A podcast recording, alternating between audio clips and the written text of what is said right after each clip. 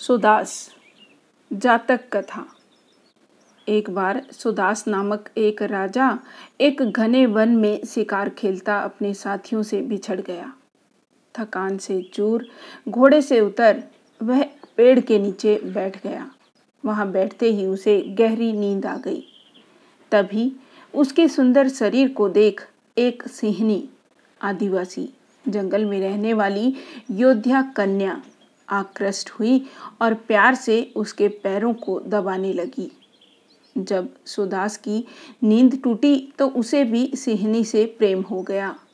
दोनों के संबंध से सिहनी ने कलम सपदास नामक एक पुत्र को जन्म दिया।